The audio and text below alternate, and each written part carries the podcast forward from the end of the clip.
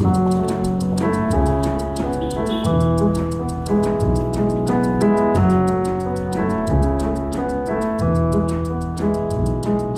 and welcome to Everyday Sublime. This is your host, Josh Summers, and I'm always very happy to have you here with me today. In this episode, I bring you a conversation that I had with a friend and colleague of mine, Laurie Glenn. Laurie is a yoga teacher, a Dharma teacher, and actually, of quite interest, a former firefighter. And in this episode, we get into talking about her career transitions and how she's navigated those from a body worker to a firefighter to a yoga Dharma teacher. And specifically, we look at a theme that, that Laurie's been teaching from for several months now, and that's the theme of self compassion. Admittedly, this is, as I say in the podcast here, this is not my forte. Self compassion does not come easily, and I know for many it doesn't come easily either. But um, in speaking through this theme with Laurie, I think um, you'll get a sense of how one can start to approach integrating self compassion and why it's so important. Uh, but connected to this conversation, I just want to announce that Laurie, as we say in the, in the conversation here, Laurie is a guest teacher in the Sangha that Terry and I host. Um, this is an online practice community. And on August 2nd, that's the first Monday of August, Laurie will be giving or, or hosting the guest teaching slot that night. So she will be guiding the, the, the, community through a practice on self-compassion. So if you're at all interested in interested in checking out the Sangha or checking out Laurie's work, please consider sh- joining us for that evening on August 2nd. You can join as either a drop-in, which is a $10 drop-in, or you can uh, join as a member and have ac- access to all our talks and, and yoga classes throughout the week. So there's links for that in the show notes. You can look under um, joining the Sangha or the drop in uh, option, and that will give you a way to find how to attend this uh, live session with Laurie. But uh, it was really a pleasure to um, have her on the show. And uh, just as a general update, I'll say that going forward, it really is my intention to have sort of a, a variety of new guests, people that I'll be sort of bringing in to have conversations with about their field of expertise. But I'm also uh, more and more drawn to wanting to have ongoing conversations with a smaller group of kind of practice colleagues and friends of mine. And the idea behind these these these ongoing conversations, whether it's with Laurie or Linda Modaro or Howard Axelrod or Robert Wright or Bernie Clark, the idea is that in these ongoing conversations, uh, we'll be able to move into a depth of conversational terrain that we might not be able to get to if we're just having once off uh, interviews. So, um, this is something I'm interested to see how it develops, but I just want to give you the heads up that that's sort of uh, a direction that I'm, I'm, I'm trying to move the show into. So thanks so much for listening today. And um, if you'd like to, again, to join the Sangha or dr- join as a drop-in for the the, the session that Laurie will be leading on August 2nd. Please look into the show notes for that and you'll see how you can attend or um, participate. And without further ado, I now bring you Laurie Glenn talking on self compassion in practice.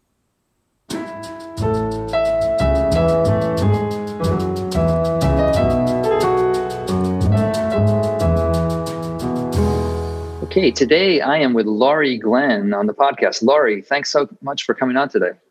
Thanks for having me, Josh.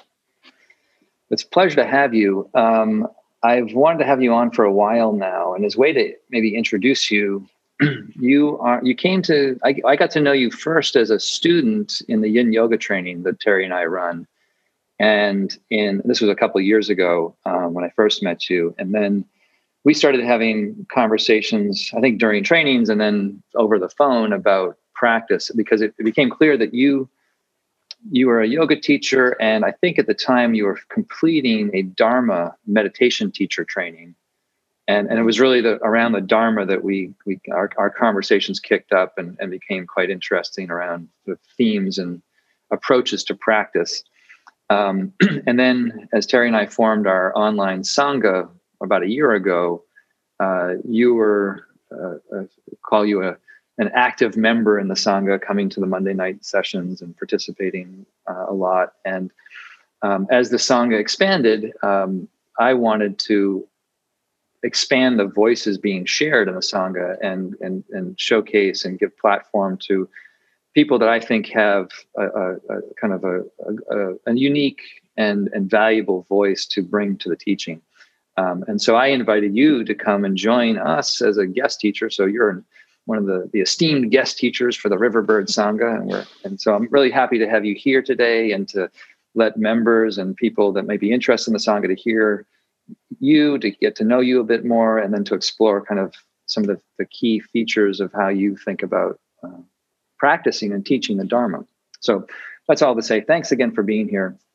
Um, one of the things I've gotten to know about you, which I think is maybe a good, interesting place to start, is that uh, as I often find with folks, there's an, usually an interesting path that someone goes through to become a yoga, particularly a yoga dharma teacher.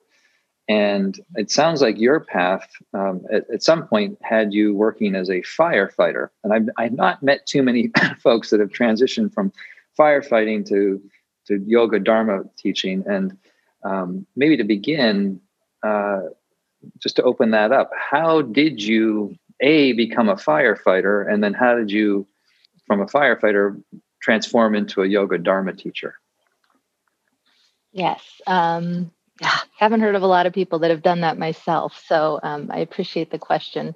And as always, I just want to say I, I appreciate the opportunity to be in conversation with you around these topics in general. Um, so it's great to be here. So, so yeah, my path I feel like is a is a little bit circuitous how I ended up as a Dharma teacher, yoga teacher. And I actually originally, when I when I really thought back over the time that it's been since I, I would say I started my spiritual path, which has been 20 plus years. Um, and I tried to kind of map it out. I actually started as I started with yoga. I started with uh, Bikram yoga. I was just flipping through like a women's health magazine, and in the back of the magazine, I saw a little tiny like you know 16th of a page ad for Bikram yoga, and at the time I was living in Tahoe, where I'm based out of, um, and was an aspiring professional, hoping to be professional snowboarder, and I was looking for a way to train that wasn't just out on the mountain or that wasn't in a gym. And so I mm. found this this Bikram yoga ad, and I was interested in, in it. And I in looked, a women's magazine. You know, I think it was Women's Health, I think was the name of the magazine. Yep. Yeah, no, no. The, the, twisted irony of that is it doesn't that doesn't escape me. yeah, that's very true. Um, so I looked into to what that was, and I actually ended up going to the library and checking out a book, a Bikram yoga book, and just taught myself. So there was no studios where I live. I live in a relatively rural area, which has grown grown now over the years. But um, so self taught at home, Bikram yoga, and about three months into it, um, at first it had just been a very physical practice for me. And about three months into it, I remember being on my mat in my bedroom. I just had a tiny little space for my mat and had what now I understand to be a spiritual experience. At that time, I didn't really understand the energetics of it or what it all meant, but it, that there was something in me that just shifted and moved and and literally at that time brought me to tears and it was it was something that I didn't understand and hadn't experienced before. Um, but I knew in that moment that, wow, there's something here in this movement practice and this breathing practice that's that's beyond just the physical body. Mm-hmm. Um, and that was back in like 1995. So that's essentially where I started. And and over the next years, few years, I um, practiced Bikram, and then I took a short little 50 hour course in Iyengar yoga and a 100 hour course with um, integrative yoga therapy. And so that was kind of my launch into yoga. And at that time, the Yoga Alliance didn't even exist. There, so there wasn't the 200 hour teacher training programs. And so I started to teach right away. Um, and there weren't any studios again in my small town. So I was teaching at, at like rec centers and HOA centers, homeowner association centers. Um, so this, so this was about this was about 20 years ago. This was in I started teaching in 99. yeah. So yeah. No, it, it, what's interesting ago. to hear so far to hear your your story is it, it, it, it bears so many of the features of I think my own story in some ways where mm-hmm. uh, you know I didn't go to a class to start. It was it was through a book. I, I started with a, a book I, on Iyengar yoga, but just mm-hmm. like you in a little bedroom, I remember doing the practices out of the book and and and starting to have what, what I would call a kind of spiritual encounter. Um, mm-hmm. It was very private at the time, so it's it's really interesting to hear your side of that and and also to to recognize that it was before the kind of the institution of Yoga Alliance and, and how I would say the the professionalism of the path became kind of a codified thing. There was much it was it's still the Wild West, but it was very much the Wild West in the 90s and before. And um, and so yeah, it's, it's it's interesting to hear that that parallel in, in your in your journey so far. I assume you weren't heating your bedroom to to 100 plus degrees or anything. No, no, I missed out on the extra heated Bikram practice, which is fine with me. I'm not I'm not a hot yoga person. um, but yeah, it was it was a little wild wild west back then. I mean, I didn't know anybody that was doing yoga. Um, there were just there was no culture here. There wasn't the, you know, huge industry that it is now. So so it was a little, you know, figure it out on my own explore on my own. And that also brought me to, I enrolled in our local community college into a world religion course. And um, of course, that's where, you know, I really got turned on to Eastern philosophy and Eastern religion and, and was introduced to Buddhism and, um, and found who has now become my primary teacher, Jack Kornfield's work, um, Lama Surya Das, and, and that was my introduction into the Dharma back then. Um, so so yoga and and Buddha Dharma kind of came together ish, and they just really fascinated me. They just really resonated. Something in me lit up and and just it really resonated with me. And so I dove into that. Um, Actually, I would put a little pause on that because I, the the phrase you used, um, yoga and Buddha Dharma became how did you say it became a practice or use the word ish and i forget what the the the the, the, the word or the the, the is it mm. is it hmm. the suffix the ish part oh. did you find that did you find that those two came were, were were working together for you or did you feel any conflict between the two mm, that's an interesting question um because and, really... and i'm only asking out of my own experience in that i also like i said like like you started with yoga and then um, got opened up to Buddhism kind of academically at first, but I was very mm-hmm. drawn to it. And it, there seemed to be this a little bit of a divergence between the two directions that the paths held. And I, I, I don't know if that was alive or at play in your own encounter with the two the two paths. I think at that time, and I'm trying to kind of recall the energy of that time and where I was. I think at that time because I, I kind of went right into Iyengar, um, there seemed to be a little more structure, linear formality around the yogic side of things at that time for me. Mm-hmm. And the the Buddha side, the Buddhism side of things at that time felt a little bit softer, more accessible, more fluid, um, more really spiritual to me. I, I, think, you know, the Iyengar approach, not that it doesn't, not that it isn't a spiritual approach, but perhaps where I studied as well, it was just very, it was very masculine. It was very linear. It was very structured. Um, it felt, you know, and at this time, at, at that time, I don't think I recognized it, but looking back, it felt a little more dogmatic.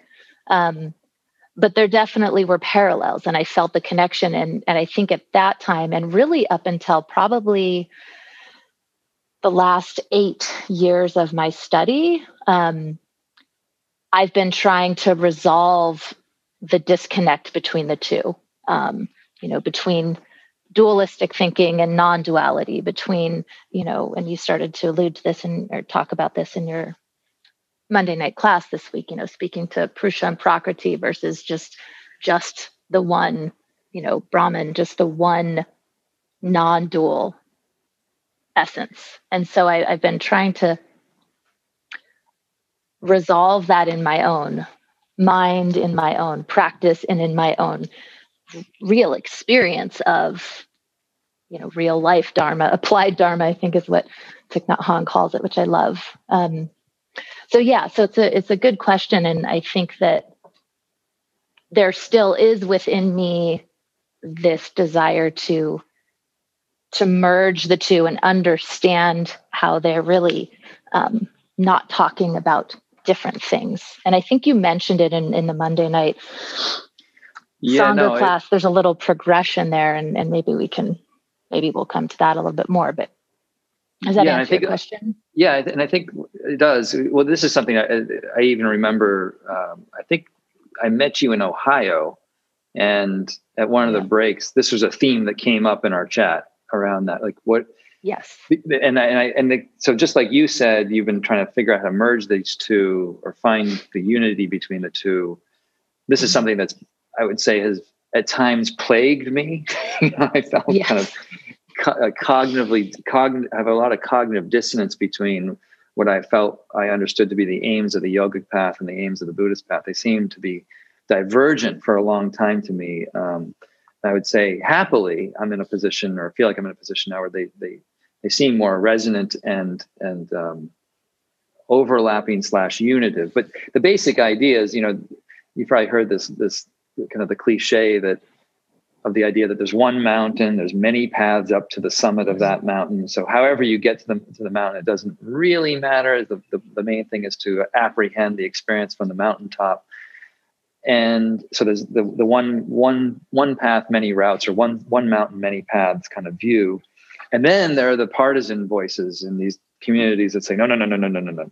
This is our system is the, the, the correct system. This is the, the, the dogmatic. This is the dogmatic voice that says this is the way. The other, those other ones are misguided, mm-hmm. and um, and and I'm much more of a fan. You know, I, have swung both sides of this this question, and I think I'm much more in, a, in the camp now of one mountain, many paths, and and how do these paths get articulated in a way that the individual finds relevance, connection, and, and accessibility to act upon in their own life, in a way. Mm-hmm. So mm-hmm. I think it's I think it's a really um, interesting theme that you brought up around around those uh, convergences, divergences, and, and, something we can definitely get, get into when we dig deeper. Um, so so so it does sound like you had like the, the dharma was quite fused into your yoga life from a very early stage um, but w- where does the firefighter career come in? How did? But right. Um, so so let me add a little more to that. So there was the the yoga and dharma side of things, and as it is now, it was even more difficult than to make a living teaching yoga. Um, so I sent myself to massage school. That's where I became a body worker. So I went mm-hmm. from yoga, dharma practice into body work, and I simply just I, I made more money at massage. And I found that uh, the time I was allotting to teaching yoga was conflicting with growing my massage therapy business. So I, I stopped teaching in uh. 2004, I think it was. I stopped teaching yoga. Um, and as it happens sometimes, um, unfortunately or fortunately, however your perspective is, my practice fell away for a good while. For about 10 years, my practice was very limited, um, both in meditation and movement practice, um, while I built my massage business. And then about six years into massage, you know, I don't actually know why this got into my head, but it got into my head that massage therapy was somehow not a legitimate like profession. so I decided I needed a real job. Um, and I knew I, I knew it sounds kind of funny now, but um, no, it's, know, just, it's, it's, just so interesting how you know the, these these um, these judgments get get mm. internalized that we that, that we absorb from from somewhere. Um, because it, basically what you're describing is you, you your passion was yoga and dharma and you wanted a you like wanted a day gig to support your passion and then that that and it necessitated that it became the full-time thing you're doing the massage but there's that little voice which i resonate with because i had it with myself around acupuncture um, you know i felt like there was was somehow a cop out it wasn't a legitimate career it wasn't a respectable career that i could go to re- a reunion and be proud of um, mm-hmm. even though it was so meaningful mm-hmm. um, yeah, so I, I, I, can I can connect with that. So what what what happened when with with the massage that that felt what was it what was feeling like uh, insignificant or insufficient for you um, i think at the time i was i was approaching massage from a very just physical standpoint. You know somebody's got an achy shoulder they come in i work on their shoulder they feel better. It was from a very superficial therapeutic standpoint um, mm-hmm. and and i was getting a little burnout on that and then it you know having your own business being a sole proprietor um, it was tiring you know constantly having to keep up my own business and the the thought of working for somebody else was tempting in that way. Um, and then also i was like gosh am i going to be a massage therapist when i'm 60 like is that a real job? So so i looked into other things and i you know i knew i wanted to be in the helping field right? I, I wanted to be of service in some way. And i love that you use that word you know something something respectable at a reunion that you could talk about. I, I felt similarly um, in that i wanted a profession that that was honorable. So i looked into nursing quickly discovered that wasn't for me for a small moment i took one day flight school as a, a rotary wing pilot i thought i wanted to fly helicopters that didn't that didn't wow. go either. Um, but I had uh, I'd had a partner in my past who was a firefighter, and we'd talked a lot about the job, and it it met it met checked a lot of boxes. It was physical, which I'm a very physically active person. You know, it was working with people, being of service, very honorable. You know, it also in on the West Coast, firefighters make a really good living, so mm. there was that aspect too. Um, so I went for it. So yeah, so I put myself in uh, into paramedic school. I uh, did wildland firefighting for a season, and then I started working for municipal departments and went through fire academy, um, and worked worked full time for an ambulance as a medic, and then worked two different fire departments um, as a firefighter medic. So that's how I ended up in in firefighting, and all the while I kept my on the side, I kept my massage business, just some core clients for, um, you know, for pocket pocket change, that sort of thing. Um, yeah. So I have to ask uh, because yeah. you, a, you're the first firefighter or former firefighter that I've ever had a podcast with, and really you're the first firefighter that I've ever had a, a real conversation with. Mm-hmm. But in imagining what that's like, trying to imagine what that's like, I I also reference my own sort of staid career as an acupuncturist, which is not that dissimilar from being a massage therapist. You have clients come in, they get on your table, you you attend to them, you give them the the, the therapeutic skills that you have trained to to develop, um, and you wish them well. Um, but the, the the risks involved in that career are are are minuscule compared to what I imagine the risks and kind of the emotional headspace of being a firefighter. And can you talk about that? I mean, what is the actual doing of it like? I mean, is it full on cortisol rush, intense fight or flight? This is it, and, and, and my life is on the line the whole time. Does it feel that way, or what is the actual encounter of that job like? Yeah, it's a good question, and and I think a lot of people don't um, don't really have a perspective of of what that career and that career path looks like um, because we're we see it glamorized on TV, and so that's what everybody thinks it's like all the time. And so it's both and. There's there's the intensity, the cortisol, the you know emergency side of it, where you're you're just on. You're going to you know you're going to be with people at their worst possible moments, right? Maybe it's a vehicle accident, maybe it's an actual fire, maybe it's a heart attack, maybe it's any of those sort of things. So there's that side of it that's that's really intense, that's really stressful, that demands 150% of your your presence and attention and capacity to think quickly, to act quickly, to not be overwhelmed. Um, and that's super stressful and intense. And then there's the total opposite where you know you're at the station and nothing's happening and you're cooking dinner and um playing pool know, it's, it's a and what and playing pool and no there were no pool tables at my station unfortunately but oh. ping, ping pong. Um, it's a lot of being able and this is what i think was so difficult on my nervous system and i developed a lot of um, health issues during the last couple of years of my career as a firefighter, and it's part of why I left the service. But um, you're constantly in in the mindset and the physical set of like you you may need to go at any moment. Like when you're in the station you could be sleeping in the lazy boy after lunch and the tones go off. That's when the bells in the station go off for a call for an emergency call. And mm-hmm. you've got to be like up and out the door and to that call at the scene of that call within you know let's say 7 or 8 minutes depending on the response times in your town. So so, so that there's this there's this level of stress that you're always at the ready you're always having to like go from nothing to everything. And that's really, really hard to sustain.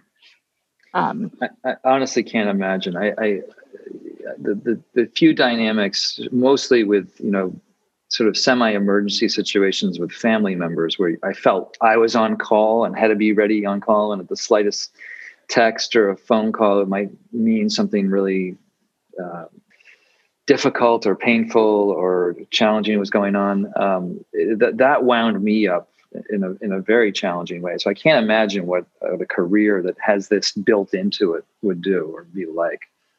Yeah, it's it's tough, and I think at first for most people, and myself included, um, for most people that get into that profession, that's the exciting part at first, right? Is is the is the adrenaline rush, is the excitement. You know, if you're an ambulance chaser at all, if you're the person that like, you know, slows your car down and cranes your neck to see what's happening, there's that like part of the human nature that that gets excited by, oh, I wonder what happened.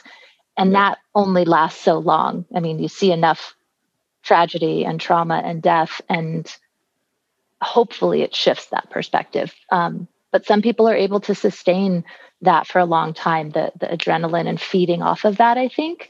Um, you know and that could be a whole conversation on its own. But for me that that didn't that didn't work with my system. All, all layers of my system physical mental emotional energetic all of it.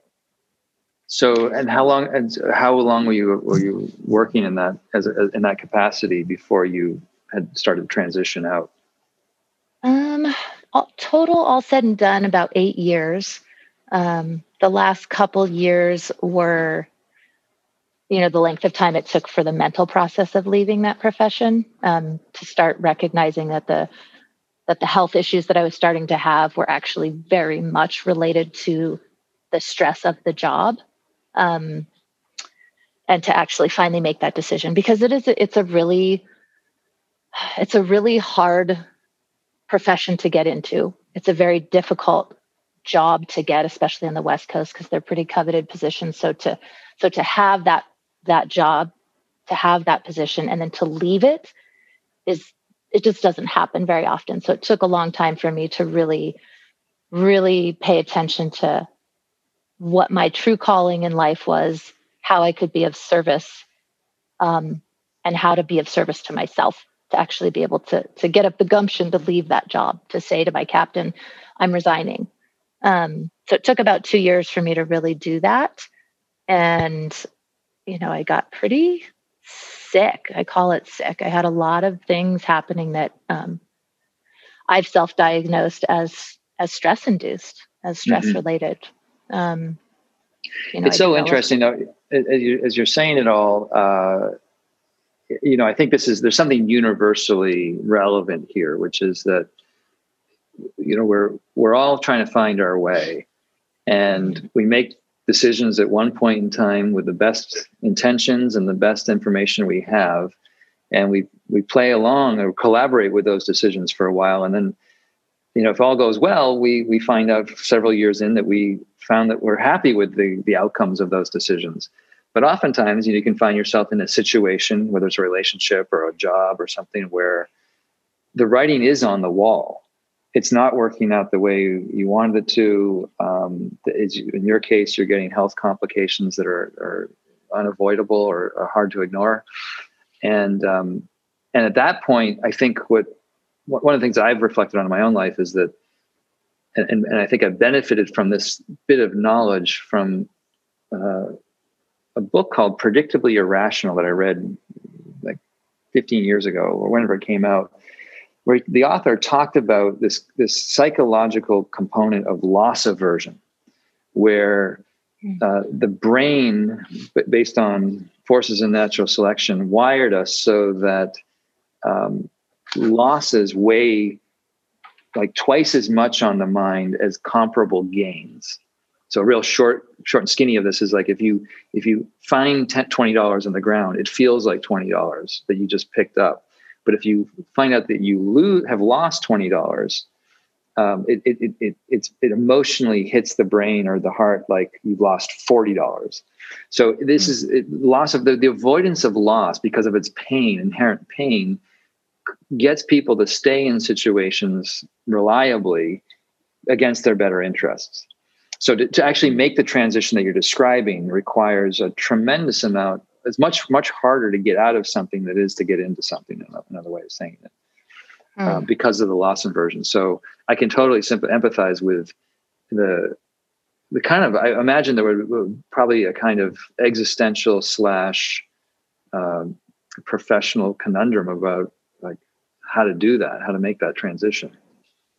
Yeah, absolutely. And it, it was also with moving from massage to firefighting and then from firefighting back to massage and back to yoga with a totally different perspective and a different lens. Um, yeah, loss aversion. I'm going to look into that. That that's interesting to me because I definitely resonate with it. Um, but that so, that go ahead. No, yeah. Well, you know the it is interesting that you went full circle. So you started with yoga and, and, and massage, and then and then and then came back to that. Um, mm. Was there was there something that that you came when you came back to the yoga career and, and massage career and added added in the Dharma teaching? Was there something about that the second time that that sit with or sat with you in a more integrated way, or did, or do you feel more resolved around it when you came back to it? or was there a different appreciation of it coming coming back yeah, to it after all, years of all of the above all of the above i would say i mean the time that i spent as a firefighter um, you know it was an interesting lens through which to look at at health health care we're calling it right? Mm-hmm. and well-being and and to really see um, what does work and what doesn't. You know I, I feel like as a medic and a firefighter, I got to see a lot of what doesn't work, what doesn't work in our medical system to, ca- to actually care for health, to actually manage well-being, to actually help people to, to flourish, not just to survive, but to actually thrive. Um, so I got to see a lot of what doesn't work. Um, and I got to understand that that where I could be of service wasn't in that profession and that it was somewhere else. And so I started to rethink the tools and the skills I already had in massage therapy, in teaching yoga, and started to consider them and look at them from a more therapeutic lens, from a mm-hmm. um, a lens of okay, how can I actually use these tools to help people to thrive in their lives, to help people to flourish, to help people to um, improve their well being, to help people shift their consciousness out of the level of consciousness that creates so much of the difficulty and trauma and tragedy that I was seeing in the fire service, right? I, at the fire service was a lot of um, and more the medical side of it being, you know, being on the ambulance was a lot of band-aiding, mm-hmm. you know, just and I literally putting band-aids, but also just, you know, not helping patients with um, finding a different way of living that can actually create less suffering in their life physical mental emotional um, the way you're describing it is actually is illuminating to me because I, I, I always have the sense of a firefighter doing more well as the name implies putting out literal fires but you're you keep mm-hmm. describing kind of the the the the interpersonal dimension of that work which you know I, I, didn't realize you would be on the in the ambulance doing it sounds like more like para, paramedic type scope of work um, right well well most most departments in california again i'm in, i'm based in california so a lot of the departments in um, california are, are firefighter medic departments so they have engines they have fire engines that go to fires and then they also have the ambulances that go to medical calls, usually both. Um, and I worked in relatively rural areas for all the departments I worked for. And uh, I would say probably 15% of our calls were legitimate fire, and the mm. rest were medical. So I work in a town where it's a huge recreational area. So a lot of a lot of ski accidents and mountain bike accidents, a lot of vehicle accidents, and then the other area I worked, we had a lot of um, a lot of homeless population, a lot of um, like the greenest greenest city in California. So a lot of uh, drug stuff, a lot of legitimate health issues, a lot of senior facilities. So there was okay. a lot of, you know, working with medical patients um, in the ambulance. So there was a lot of interpersonal, and and that's where I felt that's where I just saw people kind of getting filtered through the medical system in a way that wasn't really teaching them, educating them, serving them in any way to get out of maybe the conditions of what was happening with their lives. Um, it was just band aiding. That's what I mean by band aiding. Yeah, no, I'm sure someone's coined the phrase, but something like the conventional medicine industrial complex. yes, it's, there you it's, go. It's business, and it does it treats symptoms. It it, it doesn't necessarily look for holistic root right. solutions to things. Um, and I um, don't want to. I don't want to be negative about it. If I break my leg, I want, you know, a paramedic with some good morphine and a great orthopedic surgeon. Like, don't get me wrong. It, it, it has its place and it also is missing a lot. And that's where coming back to massage and yoga, I felt I was going to be much more of service um, to others working from that lens and to myself, right? Because that, yep. that profession was making me sick. Um, so that's how I ended up back and back to Dharma, Yoga Dharma, Buddha Dharma. so it, it, sounds like, and this is one of the themes we had, we had earmarked as a topic to explore, but it sounds like mm-hmm. the, the career transition was a, if I may say, it, it sounds like it was an activity of self compassion. Absolutely. And that yeah. you, yeah, we're, we're, we're, we're finding a way to take care of yourself um, in that nav- in, in that transition. Um, Absolutely. But, but so it was after the firefighting. What point did you do the training, the teacher training with Jack Kornfield? Um, well, a couple of reasons. One, I, I wanted to study more formally because most of my study had been self-taught so far in Buddha Dharma. And, you know, Jack was my primary teacher and he's he's starting to get up there in age. um, so I realized if if I was going to study with him, now was the time.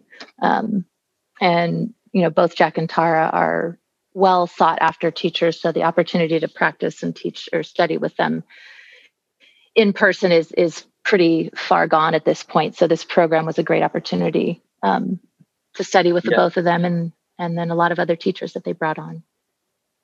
Yeah, no, I've heard a lot about that program. It sounds great. And, and just for the casual listener, if they're not familiar with Jack Kornfield, Jack was part of the, the, the first generation of, of American seekers that went to Asia, particularly India and Thailand and, and, other parts of Southeast Asia, and practiced the Dharma and then brought it back in the late 60s, early 70s. And, and Jack was part of a, a group with Joseph Goldstein and Sharon Salzberg and others that started the Insight Meditation Society in, in Barre, Massachusetts, where I've tra- practiced a lot.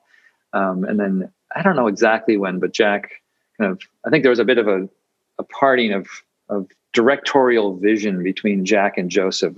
Some Tony Schwartz. I don't know if you know this, but Tony Schwartz, the guy who wrote Trump's, uh, he ghost writ, wrote Trump's book, The Art of the Deal. Tony mm-hmm. Schwartz is also like deeply involved in, in American sort of spirituality and, and wrote a book about it. And one of his chapters, which I have not read, I'm just flagging it.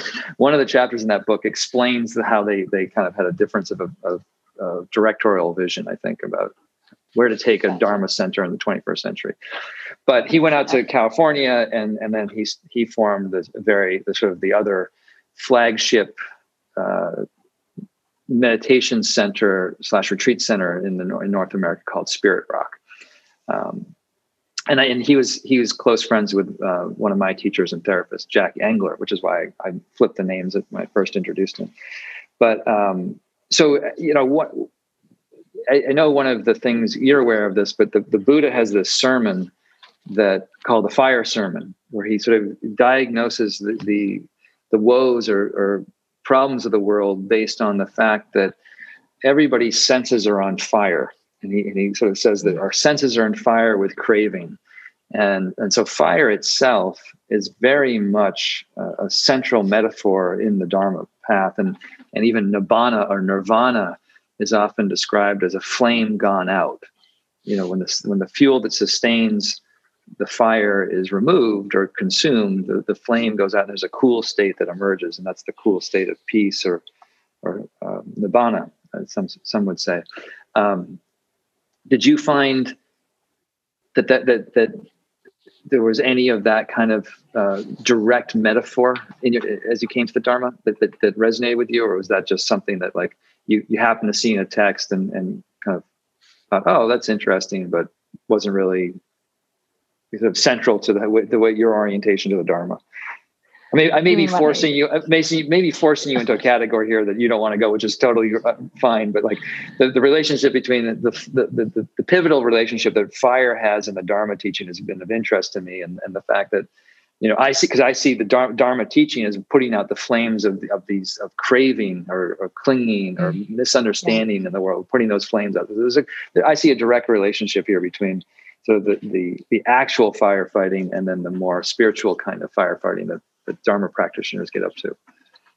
I I think I love the analogy. I think with the um, with my return to the Dharma after firefighting, I see that much more now. I don't think I made that connection, and, and I don't even think I was familiar with the fire sermon, you know, prior to the fire service, so I wouldn't have made that um, that linear um, connection. But I do now, especially I would say in the last probably the last four or five years of my own practice, really personally from my own practice, not just seeing it in the world, but you know, having the experience of it in my own my own world, my own personal internal world.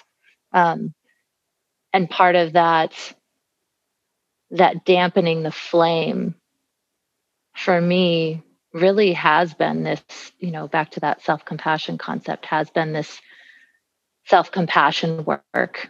Um, you know, so let's let's let's get into that because I, I and I, yeah. I, I, definitely want to get open this up because as uh, as I have mentioned elsewhere at workshops and classes, um, the heart practices of Buddhism are often taught in a way that I would describe them as like a formal practice.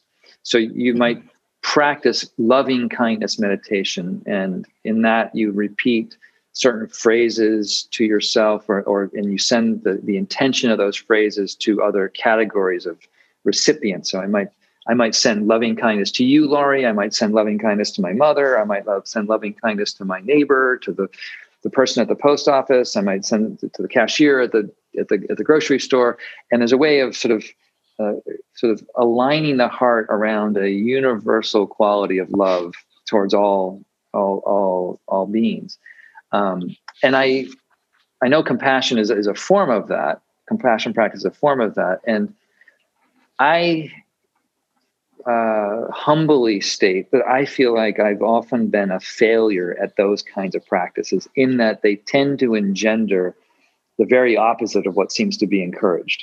so I get mm. more self judgment, more angry at myself for being unable to feel and kindle the, these qualities of the heart.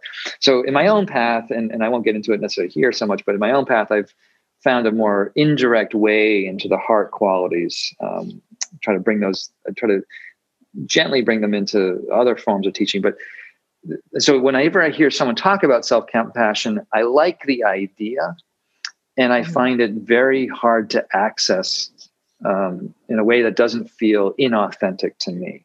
So I'd love for you to kind of, uh, if you're comfortable, like consider me a a, a, a, a, a struggling student, and and how how do you how do you conceptualize self compassion and how do you maybe offer someone tangible tools for for cultivating it or accessing it or engaging with it? Mm, great question. Um, we'll play along here. Let's see. So first of all, I resonate with you that that some of the more traditional ways of practicing metta, loving kindness, and karuna, self compassion, or compassion in general, can feel really um, compartmentalized and boxed and and inaccessible and inauthentic. Um, and I felt that way for a long time. And I think for me, self compassion or compassion in general, over this last year, so just to give a little, you know, a little backstory, I've kind of dedicated this year, 2021, through some realizations of my own of how little self compassion I have to cultivating self compassion, to really um, tapping into this because I think it's it's you know I wouldn't go so far. Well, I would go so far as to call it a superpower that that if we can access, really can reduce a lot of our suffering. Um, and so, in trying for myself to understand compassion a little bit better as an embodied experience rather than a theoretical cognitive experience um, I leaned back into you know the program I was just in and the teachers that I've primarily studied with, Jack and Tara, and they speak about compassion being the natural arising when metta or loving kindness meets suffering. That that's mm. naturally what arises. And so I really, you know, I really had understood that cognitively. I'm like, yeah, totally makes sense, right? Suffering and I'm nice and then I want to help somebody. That makes sense but I hadn't really felt it or experienced it in my in my own self or my with my own suffering. So so I've been sitting with that a lot. And because it would make, of, yeah, I mean, just even that much, uh, to, to use that, that, that frame that when you, when, a, when someone, a practitioner, you or me meets suffering with kindness, a loving kindness, that you're saying com- that compassion is sort of the the emergent response mm-hmm. within the heart. Is that right? Yeah, it's like the alchemical process of of the combining of those two qualities of suffering and and loving kindness or metta and but then i want to you know reverse engineer that even more with the metta my understanding of it you know again from from what i've studied is is that metta is let's see if i can phrase this simply when we can connect to the innate goodness this is this is what my teachers would say when we can connect to the innate goodness that authentic innocence unadulterated untainted quality that all of us have that goodness then metta arises. So so there's a first step right of being able to connect to whether it's in my own self or whether it would be you trying to connect to it within yourself or me trying to connect to it with you to be able to connect to that innate goodness when i can sense that then the natural rising of the heart is metta is loving kindness is, is this wish for like ah oh, i wish for your safety and your health and your happiness and your ability to be at peace with yourself and i wish that for myself. And so then when i have that quality of metta of loving kindness that that genuine authentic wish for the well being of myself or another, then when that meets the suffering of myself or another, then compassion arises, the wish to actually relieve that suffering in some way. Right. And right. so for so, me, so, so, go ahead. Sorry, go on. No, you no, no, I don't want to interrupt. Go ahead. I was I was just gonna say for me and my process, like as I've dedicated myself to this this year, what I realized why I couldn't access self compassion, I could access it for other people. I can connect to the goodness in others and I can have that sense of loving kindness and metta for others. And then compassion does arise. But within myself, where the struggle I was finding the struggle was, is that I couldn't actually connect to my own goodness. I couldn't connect to that innate um, you know, I'm using a lot of words that might may or may not work for some people in hearing these, but I couldn't connect to that innate, innocent, unadulterated, unconditioned um, essence of my being as an adult woman. And so what I found is that as, as averse as I've been to this in my life working with inner child stuff, is I I thought maybe I need to look at when I was just a small, innocent little girl. And maybe I can connect to that. Um, and so it was an yeah, interesting process. I pulled out some pictures of, of myself when I was younger, all the way down to I have a picture of myself when I was three years old and little, you know, blonde pigtails, just a cute little kid. And I started working with that being. And I started to be able to sense the goodness of that being. And that that allowed me to access metta for myself for that little child that then that natural arising of loving kindness arose in my heart for that being. And then that was i was able to i guess transcribe over to that's the wrong word but um, into my adult self. And that was the that was kind of the missing link for me to be like oh now when i can sense my own suffering and i can sense the the kindness i have for the for the innocent goodness of my being then self compassion starts to arise. Does that make sense? That trajectory? Yes. No, no, no. no. Yeah, it, it totally makes sense in theory. And and maybe yeah. if I can just do some do some reflective listening to just recap mm-hmm. a little bit. So, on one level, uh, we're we're talking about loving sort of a distinction between loving kindness and compassion. Mm-hmm. Um, and you're defining loving kindness as a kind of a recognition, I think, of the innate goodness in either yourself or somebody else. Is that right? Did I get that right so far? Like, yes, like that's what I think the lens goes both ways. When we can see and recognize that innate goodness in somebody, then loving kindness naturally arises. And I think we can cultivate loving kindness from a more, you know, maybe traditional standpoint, like the phrases, to start to help us recognize and see the goodness in ourselves yeah. or others that we right, might right, right. Does that make sense both ways?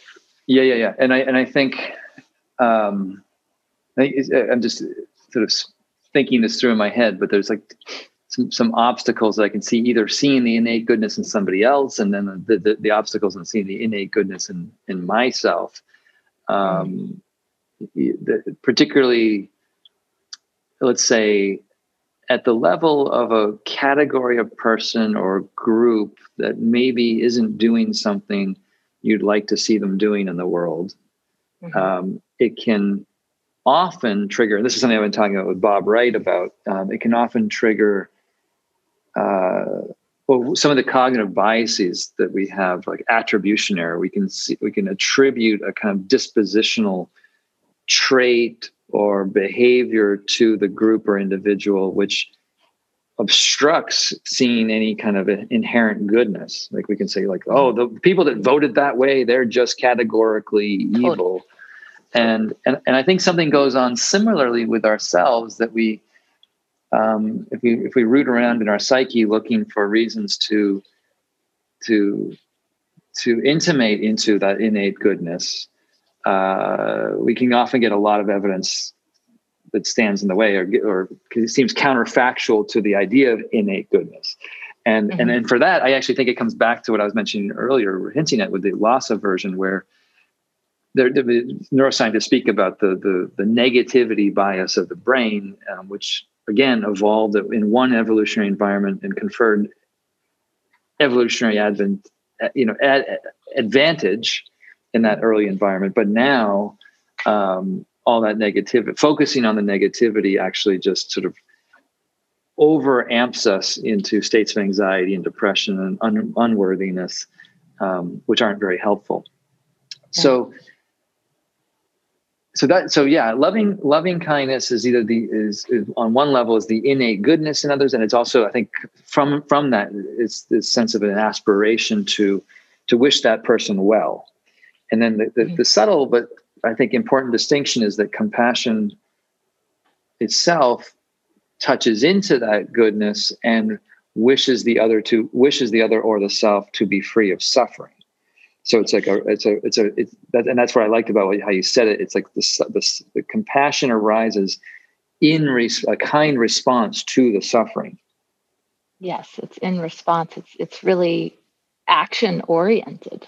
Yeah. Um, it wishes to relieve the suffering. It wishes to do what it can. And I and I want to draw a, you know, I want to clarify here that it isn't to eradicate or annihilate the suffering, right? It's not my job to take away somebody's suffering or to take away my own suffering, but it's to to lessen that suffering. So um, yeah, so it's not just another form of aversion, is what I'm trying to say. It's not just another form of trying to change conditions or make things other than they are. Um, it's a way of offering whether it's to yourself or to somebody else, what's needed in the moment to be with that suffering in a way that doesn't create more suffering essentially right right know that's a really subtle and important point too and that the compassion might develop an insight into what's the, the, the compassionate approach and, and, energy may be a, able to help understand not in so much in an analytic way but in a, in a direct insightful way what is perpetuating the suffering and therefore it can be released like when you mm-hmm. really when you really grok it in your in your gut why this thing keeps perpetuating you can or someone else is doing something that you know it can be dropped but there's many situations um, where the conditions aren't amenable to influence like we can't adjust or technique our way out of them and then at that mm-hmm. point the, the compassion is becomes a, a, container by which we as you're saying we can hold it or be with it without adding extra unnecessary resistance or suffering on top of it. Yeah. And, it, and, and so the, the, the, kind of the pedagogical piece that you, you, the creative way you came to it of, of like going back and finding photographs of yourself as a child is interesting because uh, I heard not more than one teacher say, you know, it's often hardest to send love and compassion to oneself. It's as you articulate yourself. It's much easier to to extend these qualities to someone else. But when mm-hmm. we bring them closer to home, there's that we can meet, be met with all sorts of resistance. And for that reason, sometimes teachers have even said, leave yourself off until you know you've been practicing for months or even a year. And like, mm-hmm. you know, you're you're you're the self that, that you're trying to bring this compassion to is the wet log on the fire. So make sure your fire is really roaring. Back to the fire metaphor, right? Get a mm-hmm. roaring fire kindled in your heart with sending these qualities to other people first or other other recipients, and then when you feel like it's really um, going. Uh, there, there's usually a few different workarounds on how to get access the qualities towards oneself. Um, mm-hmm. And and you went with the the one I am not I haven't really heard someone explicitly recommend this before, but I'm intrigued by it. So you found photographs of a former version of yourself. if I can say mm-hmm. that. little me. Little you, the, the the mini Laurie, and you were able to that somehow that was able to evoke uh, the a connection with the your with your former innate goodness or your innate sense of innate goodness? Mm-hmm. Yeah, it was. Or that you, know, you were deserving of it, looked, or something. Well, I think it was just really for me, like seeing the visual of me as a small child. I think I was about three years old in the picture, seeing, you know, and every three year old, well, I shouldn't say every three year old, but good pictures of three year olds. They look happy and sweet and innocent. And and I was just really able to see like you know there was a period in my life where I wasn't this adult version of me who's striving to accomplish to be to do to ex- to achieve um, that hasn't you know maybe done wrong yet. Obviously 3 year olds have but haven't you know committed any big wrongs, which, of course, as a 47 year old adult, I have done things that I regret in my life. So, seeing that innocent child helped me just reconnect to to that innate goodness which really is just you know spirit to me it's just the the the unadulterated spirit the non-dual spirit that we're all like interconnected and and one with um, it was it helped me connect to that and then be able to feel that within myself as a 47 year old adult woman who has much more history and much more conditioning and you know has come to a place in her life where for a very long time and it's part of the fire service actually that i was striving to to accomplish something to do something to be something to get somewhere like i think so many of us are. And this is part of why i think self compassion is really inaccessible for a lot of people is because we hold ourselves to this and it's in our culture right we hold ourselves to this standard that we need to be always doing more getting more being more working harder etc and yeah and if i can just add on like, a, like maybe a, yeah. it could be an idiosyncratic bug in my psyche but um, there's also a component of it feeling self-indulgent yes. to and um, it's not that I don't feel unworthy. It's just that it it it it's like uh, it just it's, it's sort of it's it, it feels it's a very like it, common belief that it's self-indulgent that somehow that is selfish self-indulgent um, you know when when and I've done some workshops with people around compassion when I ask people what gets in the way of, you know, self-compassion, that's one of the top answers, right? Oh, that feels self-indulgent. It's okay for other people, like I can give other people compassion, but if I do that for me, I'm indulging myself. Or that, oh, if I'm self-compassionate, I'm not going to learn anything. I'm going to repeat the same patterns. Um, and that's a really big one that yeah. that somehow we believe that and this is again in our culture and i grew up in a very like a pretty violent household where corporal punishment was the way of you know the way of our household. And there's this idea that punishment is how we how we change behavior right? Punishment is how we get ourselves to improve or evolve or be better. And that's that's one of the big things that comes up as a block for self-compassion is that we think we have to somehow flagellate ourselves punish ourselves berate ourselves um, rather than actually care for ourselves and tend to ourselves in a way that actually helps us to grow and learn and evolve. Mm-hmm. Um, yeah, no, so I, think, think that's that, I, I, think I think that's a really important piece. Like that could be.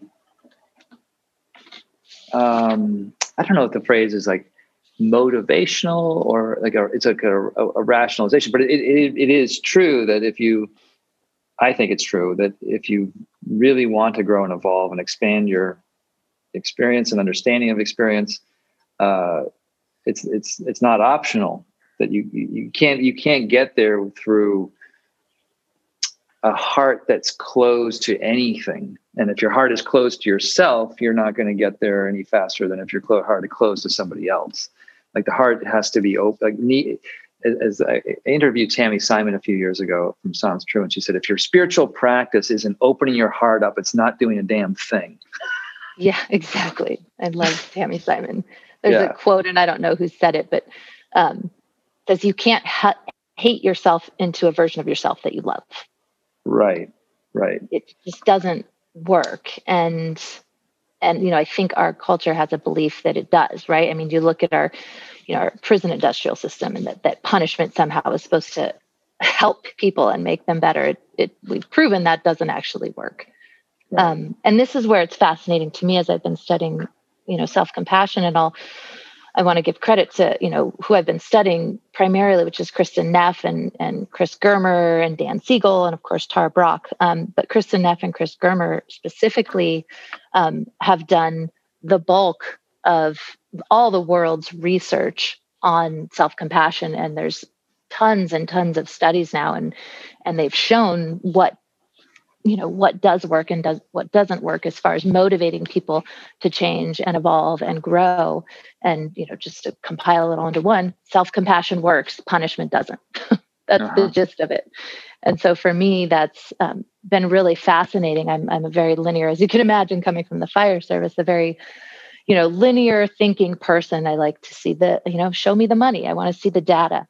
And mm-hmm. there's so many studies um, now that are accessible. If you go to Kristin Neff's website, she has all of them there to, to look at um, for free that are really that really support compassion and self-compassion as a key component um, to really helping us grow and evolve and, and shift our consciousness in, in a positive and skillful way. All right. So after this call, I'm going to call up my mother and have her mail my childhood photo books to me.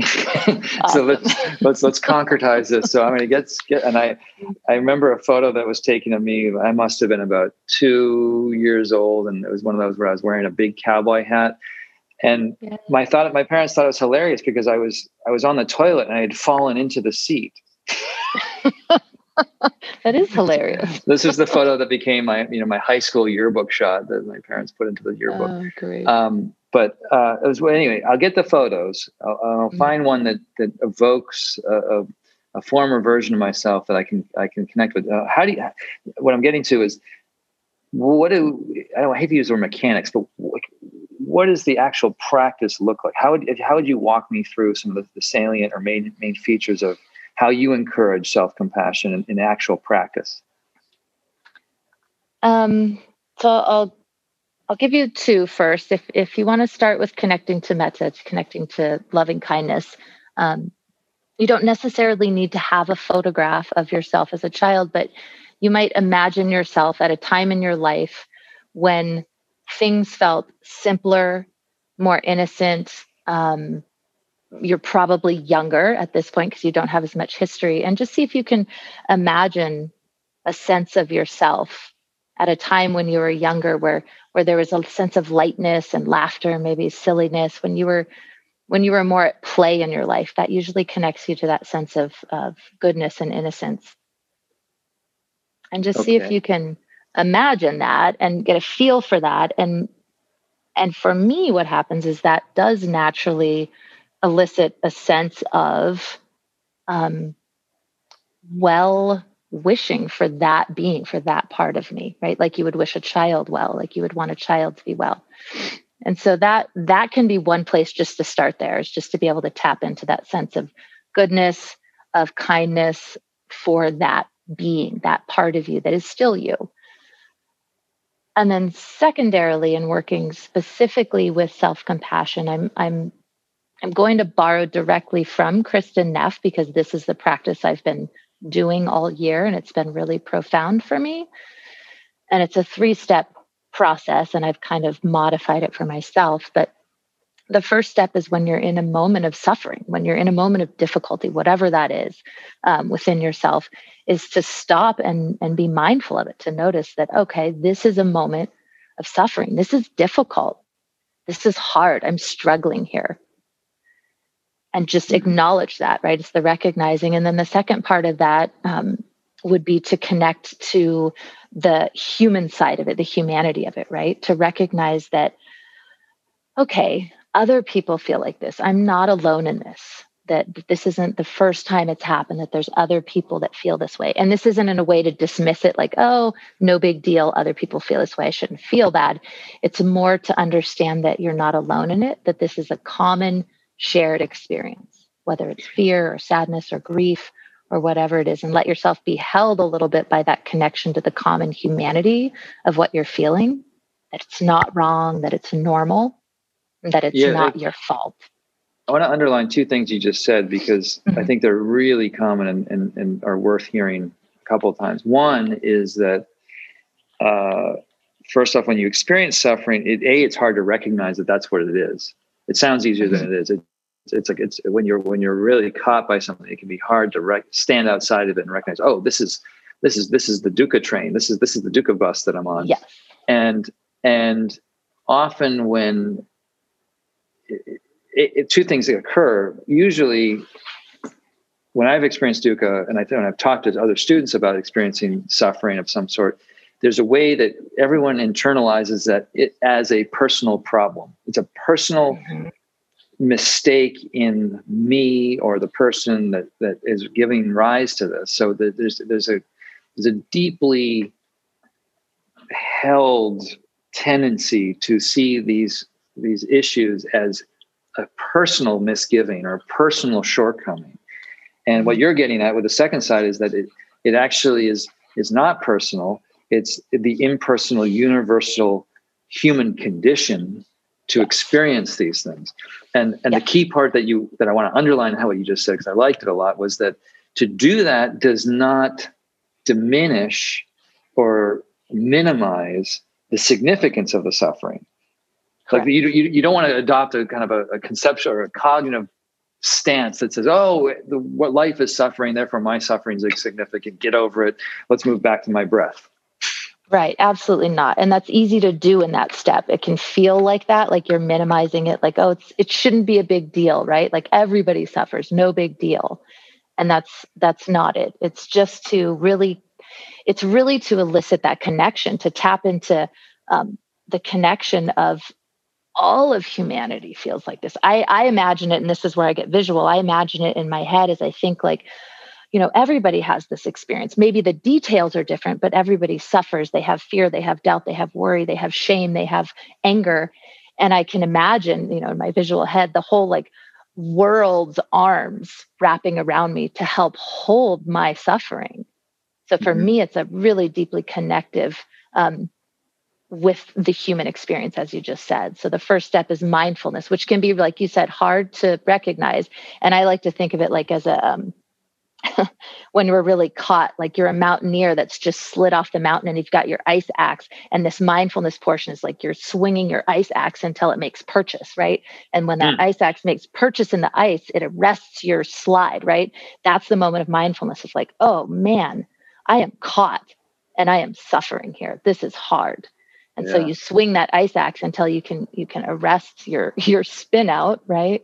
Like we often do when we're suffering and recognize like whoa i'm caught i'm super caught here and this is painful and this is hard. And then the second part is and this is normal. This is mm-hmm. part of the human experience. It's not my fault. Maybe i contribute. It's not saying that the conditions aren't such that you can do something about it. It's just saying that it's part of the human condition right? Yeah. so you you get the arms of the world's humanity wrapped around you to help hold this to support you. You're not alone. And then the third part is is the compassion part, is the kindness part. What do I need in this moment? Do I just need to recognize and allow? Do I need to offer myself kind words? Do I need to step away from the situation and take a walk? Do I need to make myself a cup of tea? Or do I need to speak up? Do I need a little bit more? And you'll appreciate this, Josh, because this is where Kristin Neff is, is getting into the yin and yang of compassion. There's, there's, um, you can think of it like mama bear like the loving mama bear versus the fierce mama bear, right? There's sometimes we just need something tender and loving and nurturing. And sometimes we need to step up and step in and take a stand. And that's the compassionate action. That's the yang part of it. Um, so it's those three steps that I that she's beautifully laid out. And um, you know, I might get into this more when I come uh, in August to chat. But both Kristin Neff, Dan Siegel, and Tara Brach's different ways of working with with dukkha are really all the same. They have different acronyms and different steps, but they're really they're really quite the same. It's recognizing suffering, it's understanding the universal nature of it and the and the connection of to humanity, and then asking for what's needed in the moment and listening to that, not what we conditionally think we need, you know, from our culture and from our conditioning, but what's actually needed in the moment to help us be with this suffering. Yeah, I love it. That's great. Um, I, I, would I could probably speak to you for Laurie for another hour and a half on this topic, and, and and we will will definitely have you as a as a guest teacher in the sangha. We will have you back on the podcast to continue to explore this. But I am mindful of your time. Um, I know you said you had a hard stop at the half past, so we're, we're coming up against that. But I do love that um, those, that formulation. Uh, the rec- let me see if I can get get it back uh, to, to, recognize that it's occurring, that when there's when there's suffering, to understand that it's it's not personal, that there's a universal uh, aspect of it as part of the human condition, and then what's the third piece again? See, this is where I'm that's not so the good. Kindness. That's the compassion portion. So okay. I'll, I'll, simplify it for you. And again, I'm borrowing this directly from Kristin Neff. So um, she, the three steps are mindfulness, common humanity, and kindness. So the mindfulness is recognizing that suffering is happening. The common humanity is, you know, I, you're not alone. It's not your fault. This is the normal human experience, the universality of it. And mm-hmm. then the um, kindness part is the what does it need? The compassion part. What can I offer myself in this moment? Perfect. That yeah. sounds great. Well, I'm really looking forward to having your first guest appearance in the Sangha in a few weeks. And um, uh, I'm sure there'll be a lot of interest in this topic when we all do convene. So yeah, I'm looking um, forward to it as well. Yeah. Uh, so for now, I think we should say um, we'll pause and we'll have you back soon. But thank you so much for your time today, and, and thanks for sharing your your experience of your your life and and and and how you explore the Dharma in in, in daily life and and sharing the Dharma with others. Absolutely, it's my pleasure, and I appreciate your time, Josh. Yeah. Well, thanks so much, Laurie. We'll we'll talk to you soon. All right. Thanks, Josh.